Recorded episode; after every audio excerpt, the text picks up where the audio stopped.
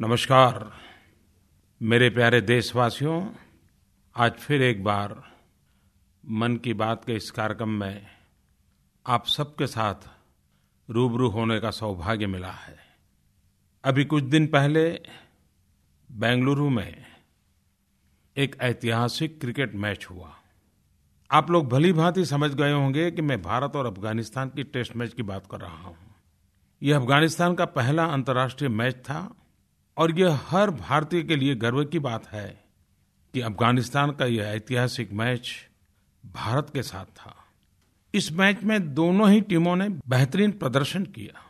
और दूसरे अफ़गानिस्तान के ही बॉलर राशिद खान ने तो इस वर्ष आईपीएल में भी काफ़ी अच्छा प्रदर्शन किया था। और मुझे याद है कि अफ़गानिस्तान के राष्ट्रपति श्रीमान अशरफ गनी ने मुझे टैग कर अपने ट्विटर पर लिखा था अफ़गानिस्तान के लोगों को अपने हीरो राशिद खान पर अत्यंत गर्व है। मैं हमारे भारतीय मित्रों का भी आभारी हूँ, जिन्होंने हमारे खिलाड़ियों को अपना कौशल दिखाने के लिए एक प्लेटफॉर्म प्रदान किया है। अफ़गानिस्तान में जो श्रेष्ठ हैं, राशिद उसका प्रतिनिधित्व करता है। वह क्रिकेट की दुनिया का एसेट है। और इसके साथ साथ उन्होंने थोड़ा मजाकिया अंदाज में ये भी लिखा नहीं, हम उसे किसी को देने वाले नहीं हैं। यह मैच हम सब के लिए यादगार रहेगा। खैर, ये पहली मैच थी, इसलिए याद रहना तो बहुत स्वाभाविक है, लेकिन मुझे ये मैच किसी एक विशेष कारण से याद रहेगी।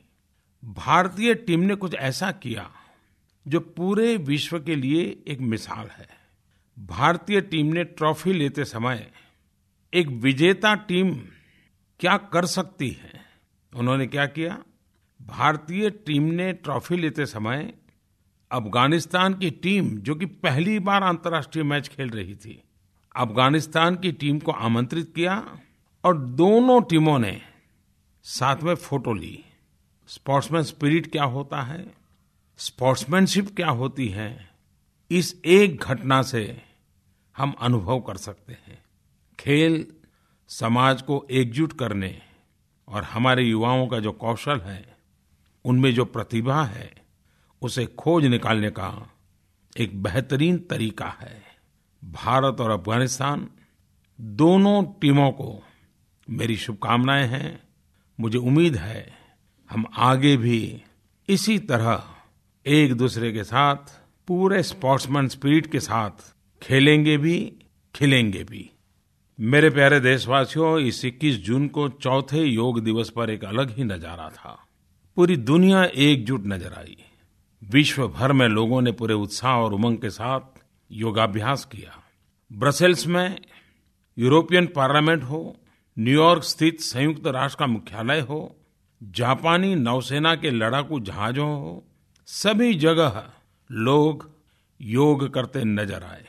सऊदी अरब में पहली बार योग का ऐतिहासिक कार्यक्रम हुआ और मुझे बताया गया है कि बहुत सारे आसनों का डेमोन्स्ट्रेशन तो महिलाओं ने किया। लद्दाख की ऊँची बर्फीली चोटियों पर भारत और चीन के सैनिकों ने एक साथ मिलकर के योगाभ्यास किया। योग सभी सीमाओं को तोड़कर जोड़ने का काम करता है। सैकड़ों देशों के हज़ारों उत्साही लोगों ने जाति, धर्म, क्षेत्र, रंग या लिंग, हर प्रकार के भेद से परे जाकर इस अवसर को एक बहुत बड़ा उत्सव बना दिया। यदि दुनिया भर के लोग इतने उत्साहित होकर योग दिवस के कार्यक्रमों में भाग ले रहे थे तो भारत में इसका उत्साह अनेक गुना क्यों नहीं होगा? देश को गर्व होता है जब सवा सौ करोड़ लोग देखते हैं कि हमारे देश के सुरक्षा बल के जवान जल, थल और नभ, तीनों जगह योग का अभ्यास किया। कुछ वीर सैनिकों ने, जहाँ पनडुब्बी में योग किया, वहीं कुछ सैनिकों ने सियाचिन के बर्फीले पहाड़ों पर योगाभ्यास किया। वायुसेना के हमारे योद्धाओं ने तो बीच आसमान में धरती से पंद्रह हज़ार फीट की ऊंचाई पर योगासन करके सबको स्तब्ध कर दिया। देखने वाला नज़ारा यह था कि उन्होंने हवा में तैरते हुए किया, न कि हवाई जहाज़ में बैठ करके। स्कूल हो, कॉलेज हो, दफ्तर हो, पार्क हो, ऊँची इमारत हो या खेल का मैदान हो, सभी जगह योगाभ्यास हुआ। अहमदाबाद का एक दृश्य तो दिल को छूने वाला था। वहाँ पर लगभग 750 दिव्यांग भाई बहनों ने एक स्थान पर एक साथ इकट्ठे योगाभ्यास करके विश्व कीर्तिमान बना डाला। योग ने जाति, पंथ और भूगोल से परे जाकर विश्व भर के लोगों को एकजुट करने का काम किया है। वसुधैव कुटुंबकम के जिस भाव को हम सदियों से जीते आए हैं, हमारे ऋषि, मुनि, संत, जिस पर हमेशा ज़ोर देता है, योग ने उसे सही मायने में सिद्ध करके दिखाया है। मैं मानता हूँ कि आज योग एक वेलनेस रिवॉल्यूशन का काम कर रहा है। मैं आशा करता हूँ कि योग से वेलनेस की जो एक मुहिम चली है, वह और आगे बढ़ेगी। अधिक से अधिक लोग इसे अपने जीवन का हिस्सा बनाएँगे। मेरे प्यारे देशवासियों, माय गॉव और नरेंद्र मोदी ऐप पर कई लोगों ने मुझे लिखा है कि मैं इस बार की मन की बात में एक जुलाई को आने वाले डॉक्टर्स डे के बारे में बात करूँ। सही बात है हम मुसीबत के समय ही डॉक्टर को याद करते हैं, लेकिन यह एक ऐसा दिन है जब देश हमारे डॉक्टर्स की उपलब्धियों को सेलिब्रेट करता है और समाज के प्रति उनकी सेवा और समर्पण के लिए उन्हें बहुत बहुत धन्यवाद देता है। हम वो लोग हैं जो स्वभावतः माँ को भगवान के रूप में पूछते हैं, भगवान के बराबर मानते हैं। क्योंकि माँ हमें जीवन देती है। माँ हमें जन्म देती है तो कई बार डॉक्टर हमें पुनर्जन्म देता है। डॉक्टर की भूमिका केवल बीमारियों का इलाज करने तक सीमित नहीं है। अक्सर डॉक्टर परिवार के मित्र की तरह होते हैं। हमारे लाइफस्टाइल गाइड्स हैं। They not only cure, but also heal. आज डॉक्टर के पास मेडिकल एक्सपर्टाइज तो होती ही है, साथ ही उनके पास जनरल लाइफस्टाइल ट्रेंड्स के बारे में, उसका हमारे स्वास्थ्य पर क्या प्रभाव पड़ता है, इन सब के बारे में गहरा अनुभव होता है। भारतीय डॉक्टरों ने अपनी क्षमता और कौशल से पूरे विश्व में अपनी पहचान बनाई है। मेडिकल प्रोफेशन में महारत हार्ड वर्किंग के साथ साथ हमारे डॉक्टर्स कॉम्प्लेक्स मेडिकल प्रॉब्लम्स को सॉल्व करने के लिए जाने जाते हैं। मन की बात के माध्यम से मैं सभी देशवासियों की तरफ़ से हमारे सभी डॉक्टर साथियों को आगामी एक जुलाई को आने वाले डॉक्टर्स डे की ढेरों शुभकामनाएँ देता हूँ। मेरे प्यारे देशवासियों, हम ऐसे भाग्यवान लोग हैं जिनका इस भारत भूमि में जन्म हुआ। भारत का एक ऐसा समृद्ध इतिहास रहा है, जब कोई ऐसा महीना नहीं है, कोई ऐसा दिन नहीं है, जिसमें कोई न कोई ऐतिहासिक घटना न घटी हो। देखें तो भारत में हर जगह की अपनी एक विरासत है। वहाँ से जुड़ा कोई संत है, कोई महापुरुष है, कोई प्रसिद्ध व्यक्ति है, सभी का अपना अपना योगदान है, अपना महात्मा है। प्रधानमंत्री जी, नमस्कार। मैं डॉक्टर सुरेंद्र मिश्र बोल रहा हूँ। हमें ज्ञात हुआ है कि 28 जून को आप मगहर आ रहे हैं। मगहर के बगल में एक छोटे से गाँव टड़वा जो गोरखपुर में है, वहाँ का रहने वाला हूँ। मगहर कबीर की समाधि स्थली है और कबीर को लोग यहाँ पे सामाजिक समसरसता के लिए याद रखते हैं और कबीर के विचारों पर हर स्तर पर चर्चा होती है। आपकी कार्य योजना से इस दिशा में समाज के सभी स्तरों पर काफ़ी प्रभाव होगा। आपसे प्रार्थना है कि कृपया भारत सरकार की जो कार्य योजना है, उसके बारे में अवगत कराने की कृपा करें। आपके फ़ोन कॉल के लिए बहुत बहुत धन्यवाद। ये सही है कि मैं अट्ठाईस तारीख को मगहर आ रहा हूँ। और वैसे भी जब मैं गुजरात में था, गुजरात का कबीर वर्ड तो आप भली भांति जानते हैं। जब मैं वहाँ काम करता था तो मैंने एक संत कबीर की परंपरा से जुड़े लोगों का एक बड़ा, एक राष्ट्रीय अधिवेशन भी किया था। आप लोग जानते हैं कबीरदास जी मगहर क्यों गए थे? उस समय एक धारणा थी कि मगहर में जिसकी मृत्यु होती है, वह स्वर्ग नहीं जाता। इसके उलट काशी में जो शरीर त्याग करता है, वह स्वर्ग जाता है।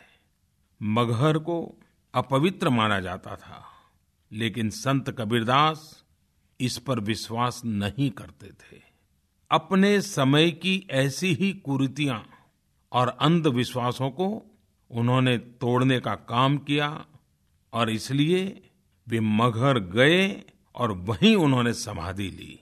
संत कबीरदास जी ने अपनी साखियों और दोहों के माध्यम से सामाजिक समानता, शांति और भाईचारे पर बल दिया। यही उनके आदर्श थे। उनकी रचनाओं में हमें यही आदर्श देखने को मिलते हैं और आज के युग में भी वे उतने ही प्रेरक हैं। उनका एक दोहा है, कबीर सोई पीर है, जो जाने पर पीर, जो पर पीर न जानई, वो काफिर बेपीर।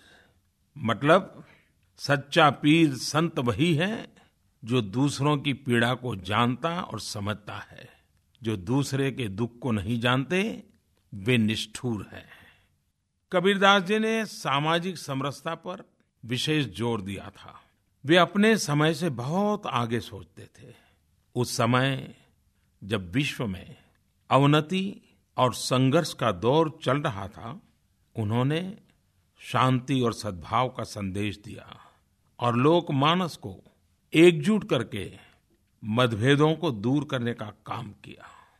जग में बैरी कोई नहीं, जो मन शीतल होए, यह आपा तो डाल दे, दया करे सब कोई एक अन्य दोहे में कबीर लिखते हैं, जहाँ दया वहाँ धर्म है, जहाँ लोभ तहां पाप, जहाँ क्रोध तहां काल है, जहाँ क्षमा तहां आप।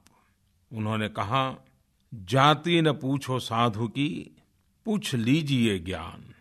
और लोगों से अपील की, वे धर्म और जाति से ऊपर उठकर लोगों को ज्ञान के आधार पर माने, उनका सम्मान करे, उनकी बातें आज सदियों बाद भी उतनी ही प्रभावी है।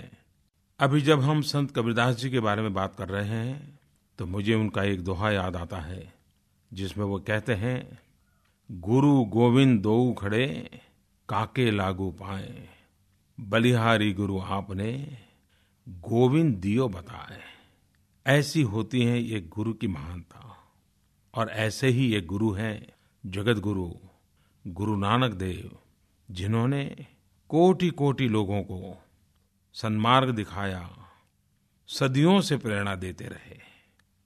गुरु नानक देव ने समाज में जातिगत भेदभाव को खत्म करने और पूरे मानव जाति को एक मानते हुए उन्हें गले लगाने की शिक्षा दी।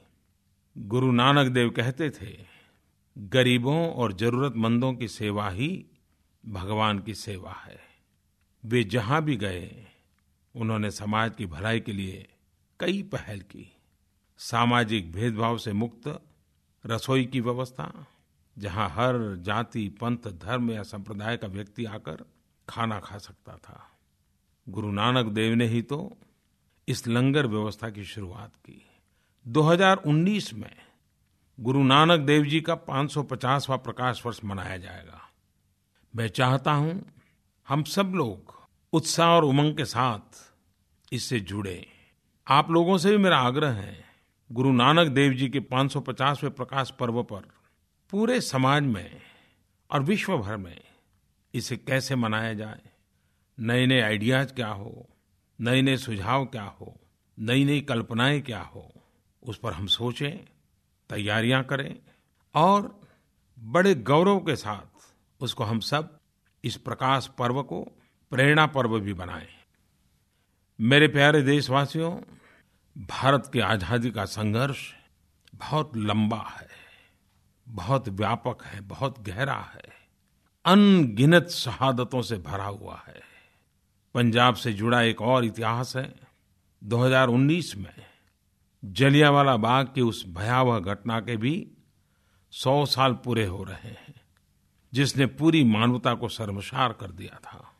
13 अप्रैल 1919 का वो काला दिन कौन भूल सकता है, जब पावर का दुरुपयोग करते हुए क्रूरता की सारी हदें पार कर निर्दोष निहत थे और मासूम लोगों पर गोलियाँ चलाई गई थी। इस घटना के सौ वर्ष पूरे होने वाले हैं। इसे हम कैसे स्मरण करें? हम सब इस पर सोच सकते हैं। लेकिन इस घटना ने जो अमर संदेश दिया, उसे हम हमेशा याद रखें कि हिंसा और क्रूरता से कभी किसी समस्या का समाधान नहीं किया जा सकता। जीत हमेशा शांति और अहिंसा की होती है, त्याग और बलिदान की होती है। मेरे प्यारे देशवासियों, दिल्ली के रोहिणी के श्रीमान रमन कुमार ने नरेंद्र मोदी मोबाइल ऐप पर लिखा है कि आने वाली 6 जुलाई को डॉक्टर श्यामा प्रसाद मुखर्जी का जन्मदिन है और वे चाहते हैं इस कार्यक्रम में डॉक्टर श्यामा प्रसाद मुखर्जी के बारे में देशवासियों से बात करूँ। रमन जी, सबसे पहले तो आपको बहुत बहुत धन्यवाद। भारत के इतिहास में आपकी रुचि देकर काफ़ी अच्छा लगा। आप जानते हैं, कल ही डॉक्टर श्यामा प्रसाद मुखर्जी की पुण्यतिथि थी तेईस जून को। डॉक्टर श्यामा प्रसाद मुखर्जी कई क्षेत्रों से जुड़े रहे, लेकिन जो क्षेत्र उनके सबसे करीब रहे, वे थे एजुकेशन, एडमिनिस्ट्रेशन और पार्लियामेंट्री अफेयर्स। बहुत कम लोगों को पता होगा कि वे कोलकाता विश्वविद्यालय के सबसे कम उम्र के वाइस चांसलर थे। जब वे वाइस चांसलर बने थे, तब उनकी उम्र मात्र 33 वर्ष थी। बहुत कम लोग यह जानते होंगे कि 1937 में डॉक्टर श्यामा प्रसाद मुखर्जी के निमंत्रण पर श्री गुरुदेव रविन्द्रनाथ टैगोर ने कोलकाता विश्वविद्यालय में कॉन्वोकेशन को बांग्ला भाषा में संबोधित किया था। यह पहला अवसर था जब अंग्रेज़ों की सल्तनत थी और कोलकाता विश्वविद्यालय में किसी ने बांग्ला भाषा में कॉन्वोकेशन को संबोधित किया था। 1947 से 1950 तक डॉक्टर श्यामा प्रसाद मुखर्जी भारत के पहले उद्योग मंत्री रहे और एक अर्थ में कहें तो उन्होंने भारत का औद्योगिक विकास का मज़बूत शिलान्यास किया था, मज़बूत बेस तैयार किया था, एक मज़बूत प्लेटफॉर्म तैयार किया था। 1948 में आई स्वतंत्र भारत की पहली औद्योगिक नीति, उनके आइडियाज़ और विजन की छाप लेकर के आई थी। डॉक्टर मुखर्जी का सपना था, भारत हर क्षेत्र में औद्योगिक रूप से आत्मनिर्भर हो, कुशल और समृद्ध हो। वे चाहते थे कि भारत बड़े उद्योगों को डेवलप करे और साथ ही एमएसएमईज, हथकरघा वस्त्र और कुटीर उद्योग पर भी पूरा ध्यान दे। कुटीर और लघु उद्योगों के समुचित विकास के लिए उन्हें फाइनेंस और ऑर्गेनाइजेशनल सेटअप मिले। इसके लिए 1948 से 1950 के बीच all India handicraft boards all India handloom board और khadi and village industries board की स्थापना की गई थी। डॉक्टर मुखर्जी का भारत के रक्षा उत्पादन के स्वदेशीकरण पर भी विशेष ज़ोर था। Chittaranjan locomotive works factory, Hindustan aircraft factory, Sindri का खाद कारखाना और दामोदर घाटी निगम, ये चार सबसे सफल और बड़े प्रोजेक्ट और दूसरे रिवर वैली प्रोजेक्ट्स की स्थापना में डॉक्टर श्यामा प्रसाद मुखर्जी का बहुत बड़ा योगदान था। पश्चिम बंगाल के विकास को लेकर वे काफ़ी पैशनेट थे। उनकी समझ विवेक और सक्रियता का ही परिणाम है कि बंगाल का एक हिस्सा बचाया जा सका और वह आज भी भारत का हिस्सा है। डॉक्टर श्यामा प्रसाद मुखर्जी के लिए जो सबसे महत्वपूर्ण बात थी, वह थी भारत की अखंडता और एकता। और इसी के लिए बावन साल की कम उम्र में ही उन्होंने अपनी जान भी गंवानी पड़ी। आइए, हम हमेशा डॉक्टर श्यामा प्रसाद मुखर्जी के एकता के संदेश को याद रखें, सद्भाव और भाईचारे की भावना के साथ भारत की प्रगति के लिए जी जान से जुटे रहें। मेरे प्यारे देशवासियों, पिछले कुछ सप्ताह में मुझे वीडियो कॉल के माध्यम से सरकार की विभिन्न योजनाओं के लाभार्थियों से संवाद करने का अवसर मिला। फाइलों से परे जाकर लोगों की लाइफ में जो बदलाव आ रहे हैं, उनके बारे में सीधा उन्हीं से जानने का अवसर मिला। लोगों ने अपने संकल्प, अपने सुख दुख अपनी उपलब्धियों के बारे में बताया। मैं मानता हूँ कि मेरे लिए यह महज एक सरकारी कार्यक्रम नहीं था, बल्कि एक अलग तरह का लर्निंग एक्सपीरियंस था।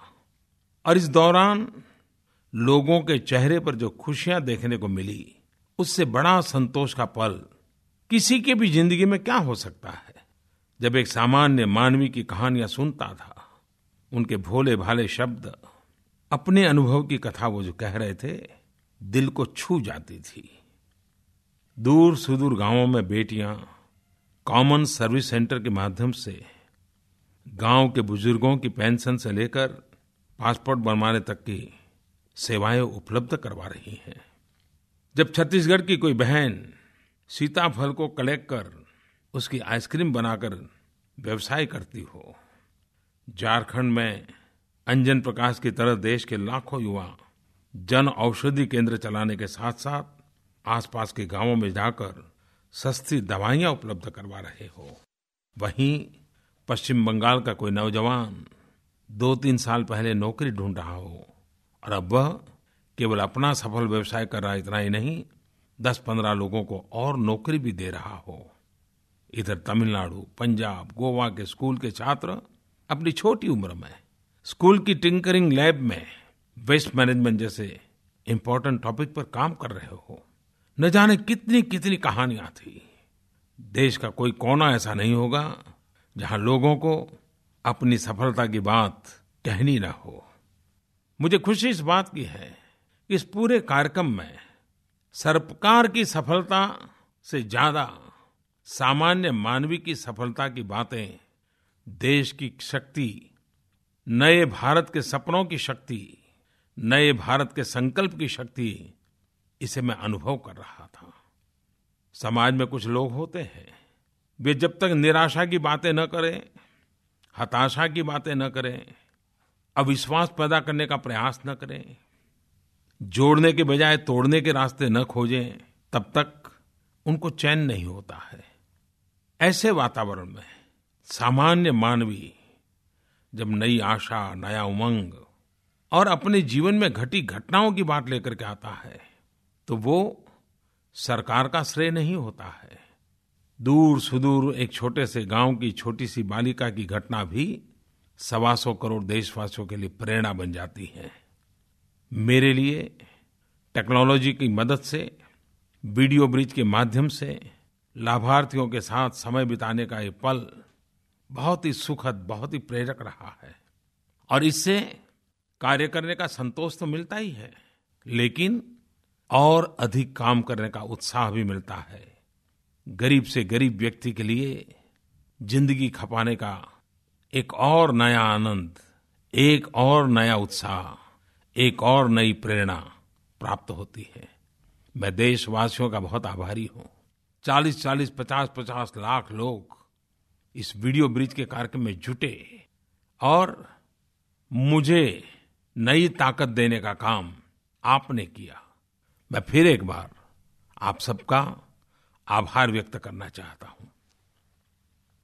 मेरे प्यारे देशवासियों, मैं हमेशा अनुभव करता हूँ, अगर हम हमारे आसपास देखें तो कहीं न कहीं कुछ न कुछ अच्छा होता है अच्छा करने वाले लोग होते हैं, अच्छाई की सुगंध हम भी अनुभव कर सकते हैं। पिछले दिनों एक बात मेरी ध्यान में आई, और ये बड़ा अनोखा कॉम्बिनेशन है। इसमें एक तरफ़ जहाँ प्रोफेशनल्स और इंजीनियर्स हैं, वहीं दूसरी तरफ़ खेत में काम करने वाले, खेती से जुड़े हमारे किसान भाई बहन हैं।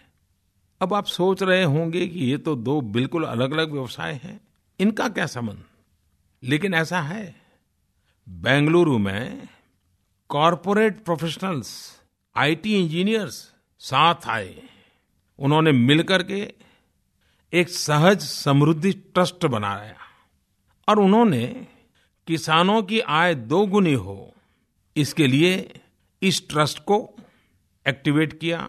किसानों से जुड़ते गए, योजनाएँ बनाते गए और किसानों की आय बढ़ाने के लिए सफल प्रयास करते रहे। खेती के नए गुण सिखाने के साथ साथ जैविक खेती कैसे की जाए? खेतों में एक फ़सल के साथ साथ और भी फ़सल कैसे उगाए जाए? ये ट्रस्ट के द्वारा, इन प्रोफेशनल इंजीनियर टेक्नोक्रेट के द्वारा किसानों को ट्रेनिंग दी जाने लगी। पहले जो किसान अपने खेतों में एक ही फ़सल पर निर्भर हुआ करते थे, उपज भी अच्छी नहीं होती थी और मुनाफा भी ज़्यादा नहीं होता था। आज वे न केवल सब्ज़ियाँ उगा रहे हैं और बल्कि अपनी सब्जियों की मार्केटिंग भी ट्रस्ट के माध्यम से करके अच्छे दाम पा रहे हैं। अनाज उत्पादन करने वाले किसान भी इससे जुड़े हुए हैं। एक तरफ़ फ़सल के उत्पाद से लेकर के मार्केटिंग तक पूरे चेन में किसानों की एक प्रमुख भूमिका है तो दूसरी तरफ़ मुनाफे में किसानों की भागीदारी सुनिश्चित, उनका हक सुनिश्चित करने का प्रयास है। फ़सल अच्छी हो, उसके लिए अच्छी नस्ल की बीजें हो, इसके लिए एक अलग सीड बैंक बनाया गया है। महिलाएँ इस सीड बैंक का कामकाज देखती हैं। महिलाओं को भी जोड़ा गया है।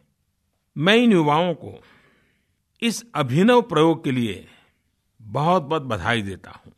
और मुझे खुशी है कि प्रोफेशनल्स, टेक्नोक्रेट, इंजीनियरिंग की दुनिया से जुड़े इन नौजवानों ने अपने दायरे से बाहर निकल करके किसान के साथ जुड़ना, गाँव के साथ जुड़ना, खेत और खलियान के साथ जुड़ने का जो रास्ता अपनाया है।